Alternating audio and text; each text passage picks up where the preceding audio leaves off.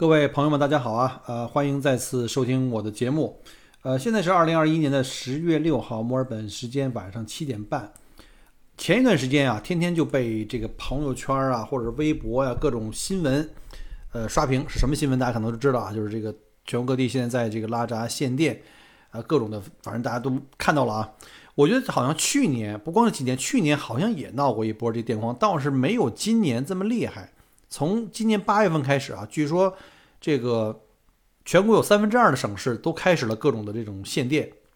呃，各地企业有的什么开三停四，甚至还有开二停五，错峰用电。呃，工厂各种的减产啊，停工啊。九月份啊，将这个舆论啊推向高潮的就是这个东北三省。大家知道前段时间有新闻啊，这个大停电，甚至是居民用电受到了严重影响，甚至有很多什么看到这个视频照片，红绿灯都不工作了。这淘宝上据说这个呃蜡烛啊、什么手电啊、应急灯啊持续热卖啊，这个都供不应求了。这到底是要干嘛呀？你们？我还在网上看到说，北京也据说也发通知说，准备要局部进行拉闸停电。我不知道是不是针对企事业的，还是就针对这个民用的啊？我觉得这在天子脚下，这个用电都不能保证了吗？我觉得这个应该不会吧？不知道是不是谣传啊？反正至少我在北京的亲朋好友们似乎还没有受到过这个停电的困扰啊。这可能就是在首都的一个优势吧。但不管怎么样，总体来说，今年全国的这个用电的情况是比较紧张的。哎，这儿说一个小插曲啊，最近有一大波那个刷屏的各种的文章啊、公众号啊、视频、短视频都出来了，清一色的，我就是那种，哎呀，简直了，就是那种低级红、高级黑，大家知道吧？就那种大旗论啊，这个是我们在下一盘大棋，我们要跟美国怎么怎么地，别扯了，这个官媒都已经出来给驳斥了，对吧？这就是不是这么回事儿。其实现在深入分析一下这波电荒的具体原因啊，总的起就是我看了各方面资料啊，包括央媒的，包括这个各方面的。总结起来以下几点啊，大家可以去探讨一下，也可以去落实一下。一是今年就是从需求上升，使得各地的这个工业生产开始加码，造成这个用电量啊高起，集中就开始爆发了，就增长的增长有点太快，导致这个供应端呢就相对的这个不足了。二是呢就是大家都知道一个现实，就是煤不够用，这个电煤价格翻了两三倍，对吧？三呢就是受到这个双控的政策影响，嗯。八月份呢，中国发改发改委啊发了一个文章，就是二零二一年的上半年各地区能耗的这个双控目标完成的一个情况的晴雨表。这个晴雨表显示呢，全国十九个省份呢分为一级、二级预警，就是没完成作业，知道吧？就他根本这十九省是没完成这个碳达标这个作业，所以呢，这个晴雨表就被。通知的这个各地方政府就有压力了，他们就开始对自己的省或者自己的辖区啊，就开始命令式的实行这种限电措施啊，开始赶作业。要说随着全世界目前随着这个疫情逐渐开始恢复正常的生产生活，那肯定对这个各种的产品啊，各种生活的生产资料的这种需求开始增加，那订单呢就开始增加。那中国作为制造业大国，肯定开始就开始加紧干活，我们开始生产了。所以整体这个用电量一下就是要上来了，但煤的问题呢，怎么说呢？就是多方面的吧，我就不适合多说了，因为，因为要说这澳洲的煤其实多的是，真的用不完。之前我好像也发了一个朋友圈啊，大家可以看，澳洲这个煤能用好几百年，但是因为现在这个澳中关系啊一直闹别扭，这个对吧？你这个又澳洲政府又怎么怎么又发了个什么什么什么言论，中国政府很不开心啊，对吧？然后我现在不买你煤了。他不买煤了以后呢，其实澳洲也挺愁的。你说我这煤出不去啊，对吧？卖不出去，整的这个双输也挺难受的。两国的这不愉快的，我就不多讲了。反正这个讲多了，这节目就没了。咱还是说说另外一个角度来看这个环保这个世界性的问题。这个话题比较安全，对吧？我们从这个拉拉限电的这个也属于这个在在今年十一月以前要赶一个作业，到底要赶什么作业呢？中国实施的这个双控就指的是什么？是指的是能能源的消耗总量和能源的消费强度这两条的一个双控，呃，目的是为了达到二零三零年的碳达峰啊。什么叫碳达峰呢？就是你在二零三零年你的碳排放就达到了你能排的最高值，就是你到那个时候就不能再比那时候高了，以后就得慢慢开始减了，并且呢，还有一个目标就是在二零六零年实现碳中和啊，这个环保这个。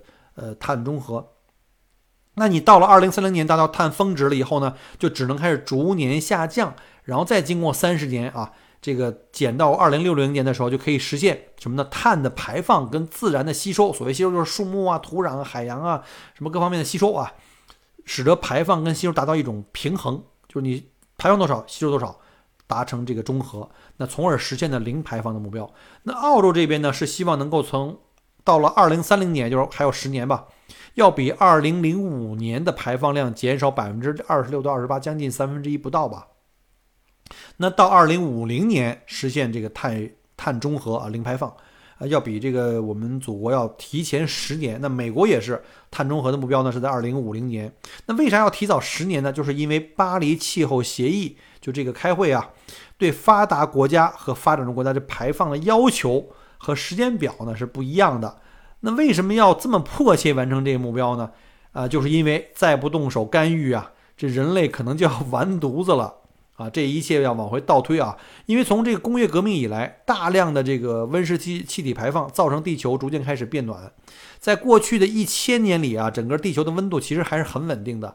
但是呢，在过去近一百年，这地球的温度啊，就突然上升了一度。在过去的一百年，你想，你想在地球的这个历史长河里面，一百年还是一个很短的时间，上升了一度，貌似不严重，但实际上呢，是很严重，对这个。自然界的影响是非常非常大的，而这一百年正好处于人类开启工业革命之后到现在这一百年。那现在呢，科学界普遍认为，地球温度再上升，比工业革命开始啊前，如果你要是上升两度的话，基本上整个人类就玩完了啊。也有不少科学家说，你甭说两度了，可能一点五度基本上就玩完了。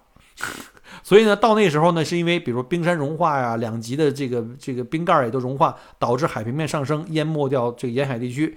然后到那时候会出现各种的极端气候，什么暴风啊、大大雨啊，什么各种灾难性的破坏，就都是不可逆的啊。到目前为止啊，地球的气温已经上升了一点二度了，离这一点五的大线基本上已经不远了。咱们现在是属于一种一条腿已经迈进绝境的这个状况，你只不过就是到底想快点栽倒呢，还是慢点栽倒？那到底我们能不能有有没有机会这个绝处逢生啊？那就看人类自己怎么办了。其实现在这个极端天气，我觉得已经是属于肉眼可见的增多了。大家可能看看过去的几年这个各种的新闻啊，全球百年不遇的这种各种灾难性天气，感觉好像年年都能遇到几个。远的不说啊，咱就说今年。对吧？现在是也是刷过朋友圈了，河南郑州，对吧？史上最强暴雨，这才过去几天啊！看看德国，那是千年一遇的大洪水，上百人失踪。日本也是今年连遇到这个什么连日的降雨，引发这大规模的泥石流，甚至把那个新干线都给逼停了。呃，美国西部还有加拿大，今年也是遭遇到了极致的高温。加拿大西部一个城市还创造了，呃，五十度的这个北纬地区最高的这个气温的记录。这还是我理解的那个加拿大吗？你们不是在北极圈里生活的吗？北极圈内的这个俄罗斯有个小镇啊，也是记录了有四十八度的历史最高温度。呃，这一年净忙着见证历史了。我身在澳洲啊，我觉得也是明显有很多这种极端天气越来越多。从去年，呃，到今年吧，我就经历过这种从九十公里每小时到一百二十公里每小时这种各种大风，都刮了好几波了。门前那大树，大家看到我那朋友圈，那我的视频号里也有那视频。我门口那大树啊，我们家门口有两棵树啊，一棵是大树，另外一棵也是大树，但我不知道叫什么名字。然后呢，有一个大树就是被这个被这大风给刮的断了好几次枝儿了，我那个车就差一点就被砸，所以我现在把那车都挪到尽可能远的地方去。而且那个晚上那个风的那个声音啊，那种怒吼啊，就是在那个墙角啊、玻璃那地方形成的那种那个尖叫声，我都睡不踏实，我生怕这房子出问题，真的，因为毕竟是新房子啊，这是这个老天保佑啊。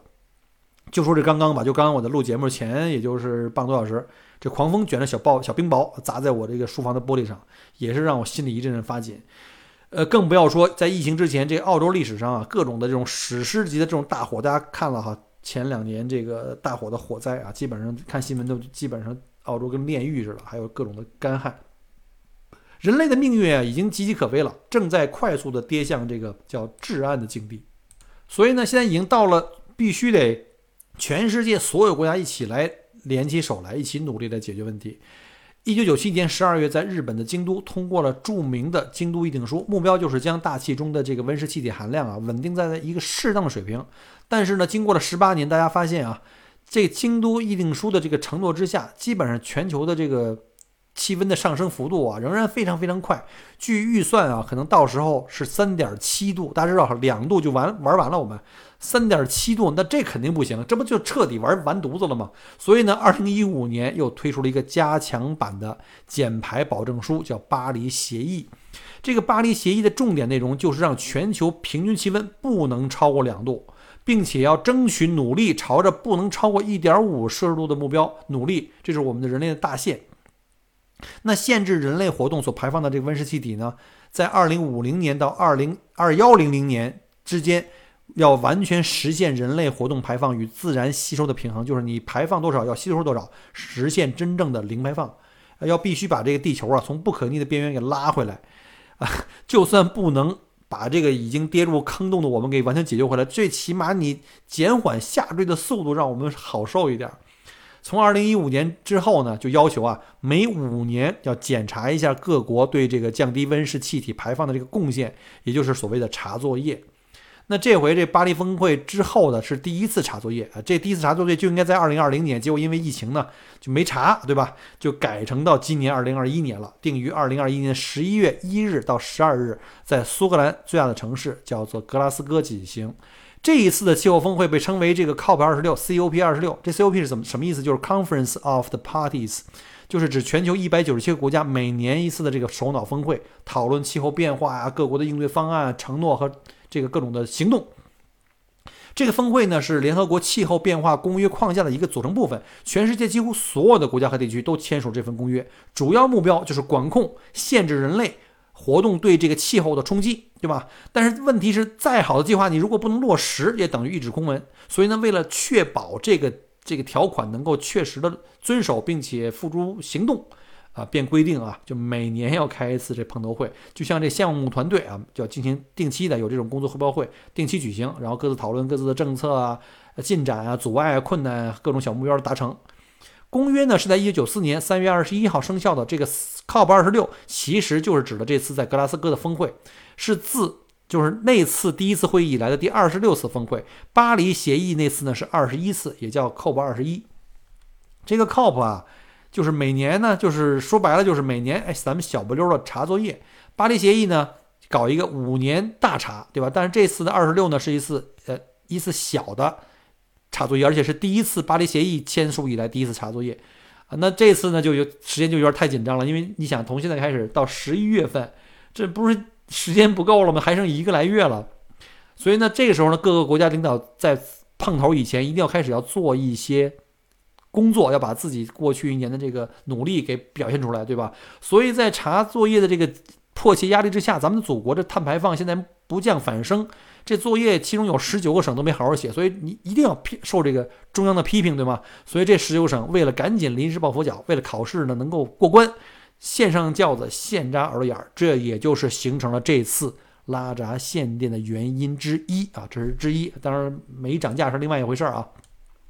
所以这次 COP 二十六的首要任务就是让各国在本世纪中叶实现这个零排放，二零三零年加大这个减排力度和速度，做出承诺啊。但是呢，巴黎协议从签订以来，资金就是一个问题，因为很多发展中国家，比如说像中国也是发展中国家，对吧？我们就说了，我们需要平衡，我们不能就一下子全停了，那人没饭吃了，对吧？我们需要在财政跟技术协助各方面呢，或者要在研发什么再生能源来代替现有的这些这个这个能源。所以呢，我们需要钱啊，我们需要时间啊。所以呢，这个巴黎协议承诺呢，发展中国家在二零二零年前每年将会获得一千亿美元的财政支持。此外呢，协议还要求这些发达国家在二零二零年后继续维持每年一千亿美元的支持的承诺。也就是，这发达国家要花钱补给那些发展中国家啊，并以此为基础，在二零二五年前提供进一步的财政的支持啊，要要并且对这个。呃，这件事达成协议，这样的话，发达国家不仅要承受在减排过程中，因为你减排的话就是要减产嘛，要限制你使用嘛，还要另外再花钱去出血，再补贴其他国家去搞环保。这个，而且呢，这巴黎巴黎巴黎协议呢，对发展中国家和发达国家的这个减排的时间表是不一样的。比如像中国啊，对吧？发展国家，我们承诺是二零三零年碳达峰，然后呢，二零六零年碳中和，对吧？但是美国和澳大利亚这种发达国家你就不行了，对吧？你是什么？你是发达国家，你就要在二零三零年就要做到比二零零五年要减三分之一左右，对吧？所以呢，这些发达国家这个里外里觉得自己好像觉得吃亏了。我记得之前啊，这个川建国同志啊，就川普啊，他不就是一怒之下就要退群嘛，一定要退出这个巴黎协议。他就是因为觉得自己亏了，觉得我美国这个这个亏了，我还得。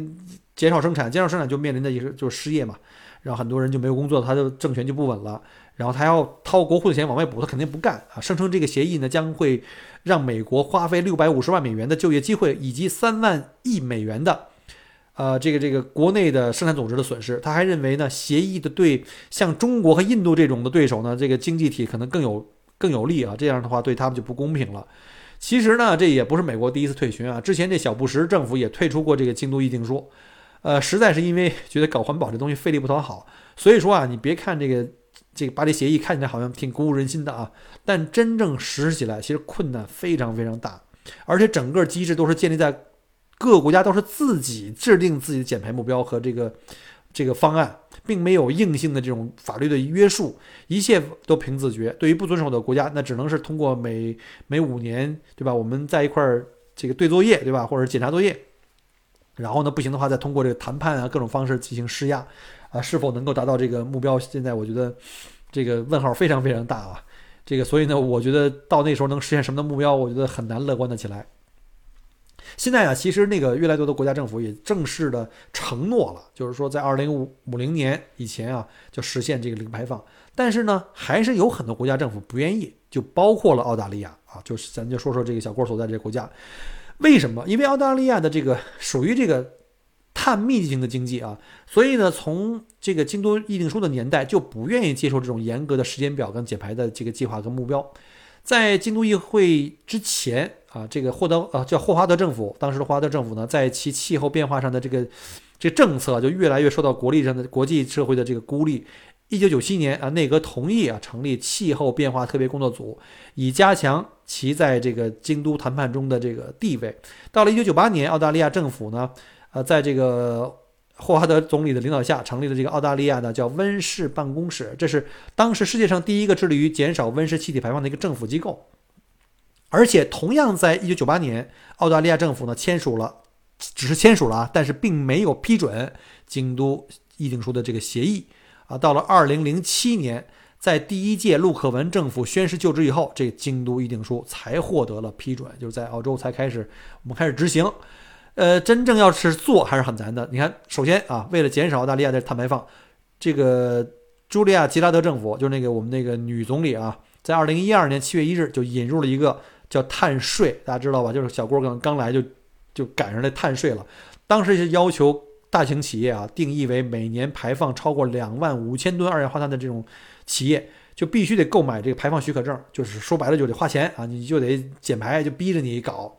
结果这碳税减少了澳大利亚的二氧化碳的排量啊，从零八年到零九年，呃，这个尤其是以这个煤炭这发电量来讲的话，下降了百分之十一。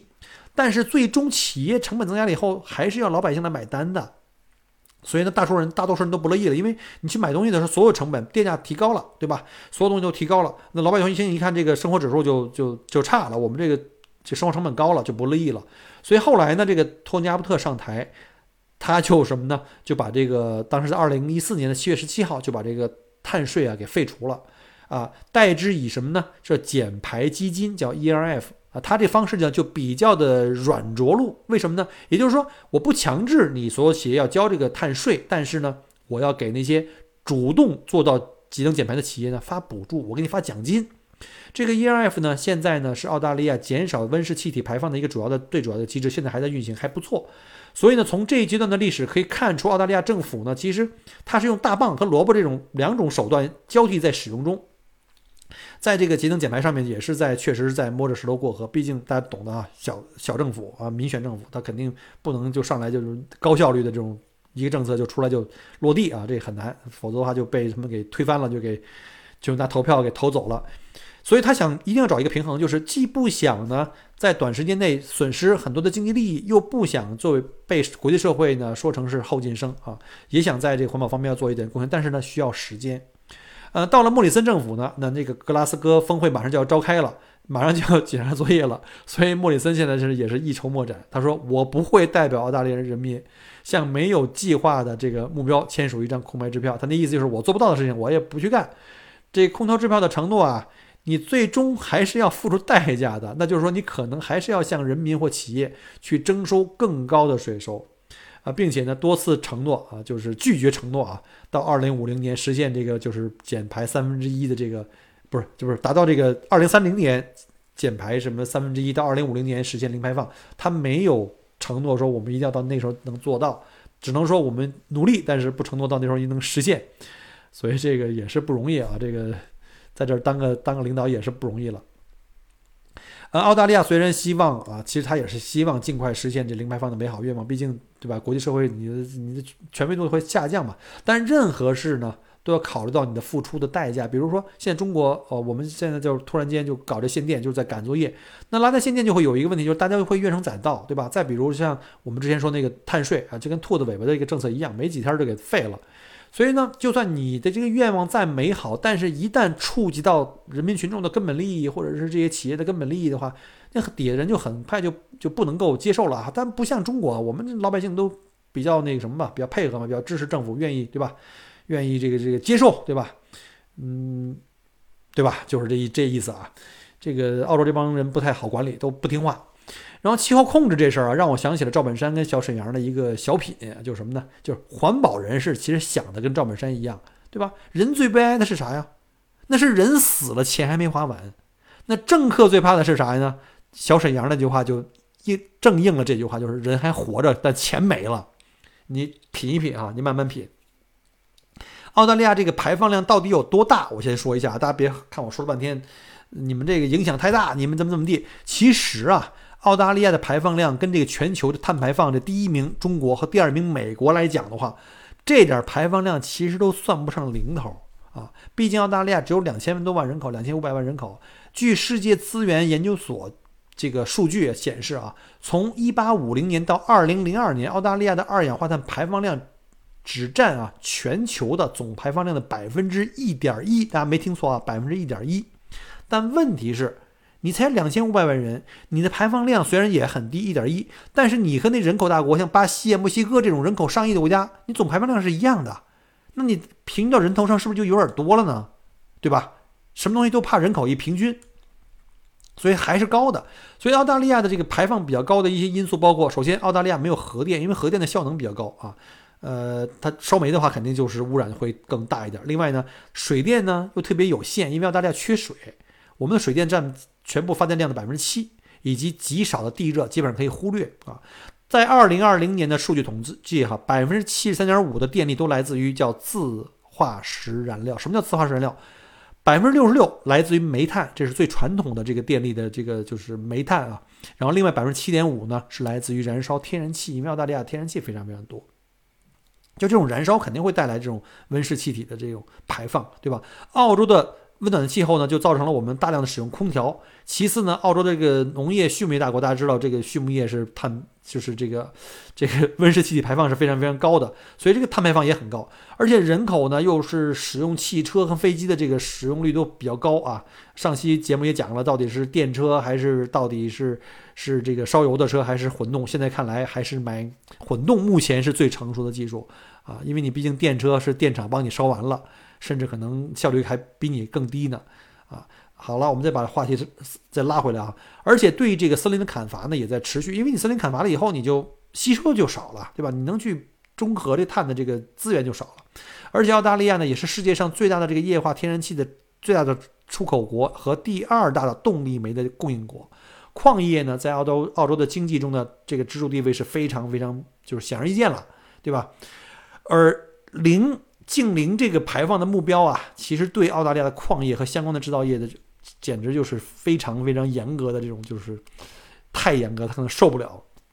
所以在这种客观情况下呢，这个平衡各方面利益，最终达到环保的目标的同时，还要保证这个经济继续能向前走，其实挺难的。其实不管是澳洲哈，中国和美国也是这样。那近几年，澳洲各地的环保游行不断的在增加，我们知道各种的。人就讲这环保嘛，对不对？动不动就一群人躺大街上把大街给堵了，尤其我们像墨尔本 CBD 啊，这个一年三百六十五天，可能有一百八十天在那儿抗议游游行，各种的游行。然后呢，抗议政府啊在环保问题上不作为啊，但是有时候你光喊口号没有用，对吧？人们的这个希望是很好、很美好的，对吧？我们的地球确实也是处于这个岌岌可危的状况。我相信各国政府啊，其实都能看到这问题，也都希望解决问题。但是你不可能说我今天说了干啊，明天就把这事干成了。一定是第一需要时间，第二需要新的技术来解决现在的问题。因为我们现在很多的传统技术你不能一下子全都给推翻、给停掉了，对吧？人得活命。人类历史上所有的危机解决，不是靠协议，也不是靠承诺，更不是靠什么抗议啊，就是靠什么？靠我们慢慢去找这个技术。比如像疫苗，对吧？我们发明了疫苗，研制出来疫苗以后呢，疫苗拯救了人类从瘟疫里面，对吧？然后呢，玉米解决什么？解决了我们的人类的饥荒和吃饭的问题，玉米和土豆，对吗？那澳大利亚呢？根据这个巴黎协定的这个呃承诺呢？到二零三零年要比这个二零零五年刚才说过了，要减大概不到三分之一，百分之二十六到百分之八。目前大概完成了百分之七，啊，还有很长的路要走。那到二零三零年能够能否完成这个目标，还有十年啊，还需要非常非常大的努力。那至少目前看啊，能够达到这京都议定书的要求，但是离这个巴黎协议的要求还很远啊。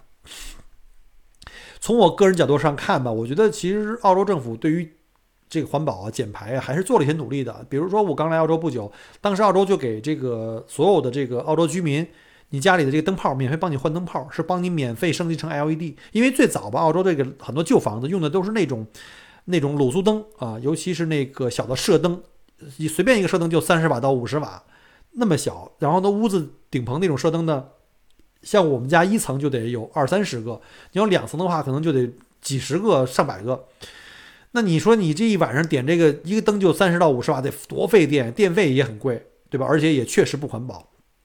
所以当时就是政府花了很多钱给你送 LED 灯，而且安装都不用你花钱，你只要去报啊，你就要去把我这个申请报上去，你家有多少个灯，然后他们就会派电工过来帮你免费换 LED，政府花钱，连电工的工这个工钱也都给给出了。除了 LED 灯之外，政府当时我记得还是给各家呢。就是免费更换那个节水的喷淋的喷头，因为很多那喷淋喷头吧，水很大，洗得很爽，但是水流速度太快，而且你很多水其实就是白白浪费掉了。有的人在水里一站十分钟、二十分钟，那就水哗哗的走，对吧？他给你这种节能型的水龙头，就是你可以有效的喷洒比较细的雾，你可以洗干净，但不至于让那水特别浪费。然后还提供过什么，就是那种自动。节能断电的那种插座，节电插座啊，比如你电视你不用的时候，你把电视关了，但实际上你用遥控器关，它后面还是在耗电的，然后它就会主动看你电视，比如说减电了，它会自动把电源给你给你啊给你去掉啊。所以呢，还有一个就是这个什么呢？就是太阳能板，就是我们家也是啊，原来节目里也讲过，呃，当时政府鼓励你每家每户自己装太阳能板，因为澳洲太阳非常非常多啊，尤其像夏天越热的时候你越开空调，但是越热的时候你的光能越多。所以当时我记得我那个这个房子装的时候，呃，整个这个太阳能报价是六千多刀，然后我自己呢花了不到四千刀，也就是说政府帮我补贴了两千多刀啊，你说这个多好，对吧？而且我记得还有一个呢，就是呃，当年还有就是因为澳洲有这个天然气嘛，它鼓励你就是所有那些大排量的汽油机，如果你去改装成这个就是油气两用的话，因为澳洲就油气也很便宜，我们天然气原来。据说在我来之前，很多朋友跟我说，那时候他们才买才两三毛钱，现在可能六七毛钱了。因为我没有那个烧气儿的车，就像像那些 V 八的那些陆巡的那些，他们你要是改装的话呢，政府也给你报销，好像我忘了报销是将近三分之一强吧。就是他也在花钱，尽量的让大家尽量的去减排，就是鼓励大家尽可能少的那什么，对吧？小小郭现在也是，不是也是被迫这个什么了嘛，开始减排了。把两个 V 六给卖了，换成一个二点五了。当然了，现在还有两个柴油啊，希望可能以后换成混动的吧。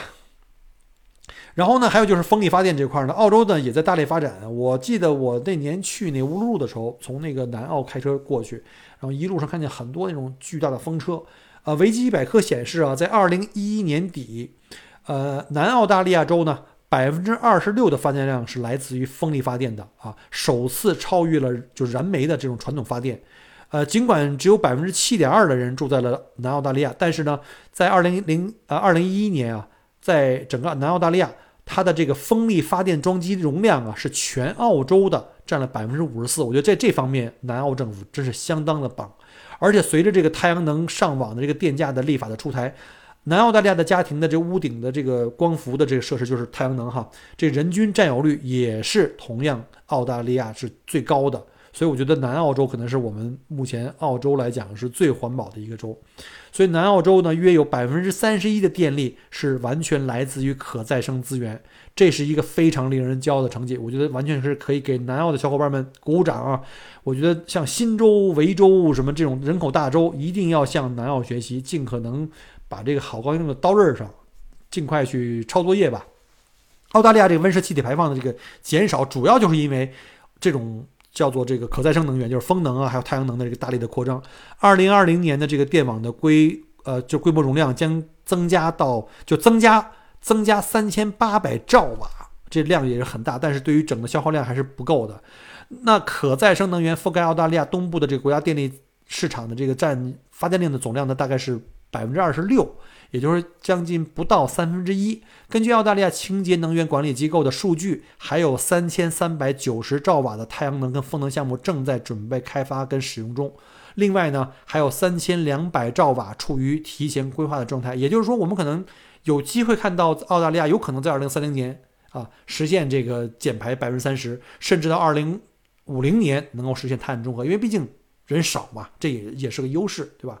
所以呢，电力呢占了澳大利亚整个温室气体排放的这个总量的三分之一以上，基本上算算是所有的这个碳排放里面最大头。如果我们能把电力的这块的给减下来，比如用风能啊，用可持续的这个再生能源啊，还有这种清洁能源的话呢，我相信呢可以帮忙减少很快再用燃煤产生的这个电力，所以就可以非常有效的进行这个减排。从政府的角度，要寻求经济跟环保的平衡啊，大力开发新技术、新科技啊，什么环保的这种提高效能啊。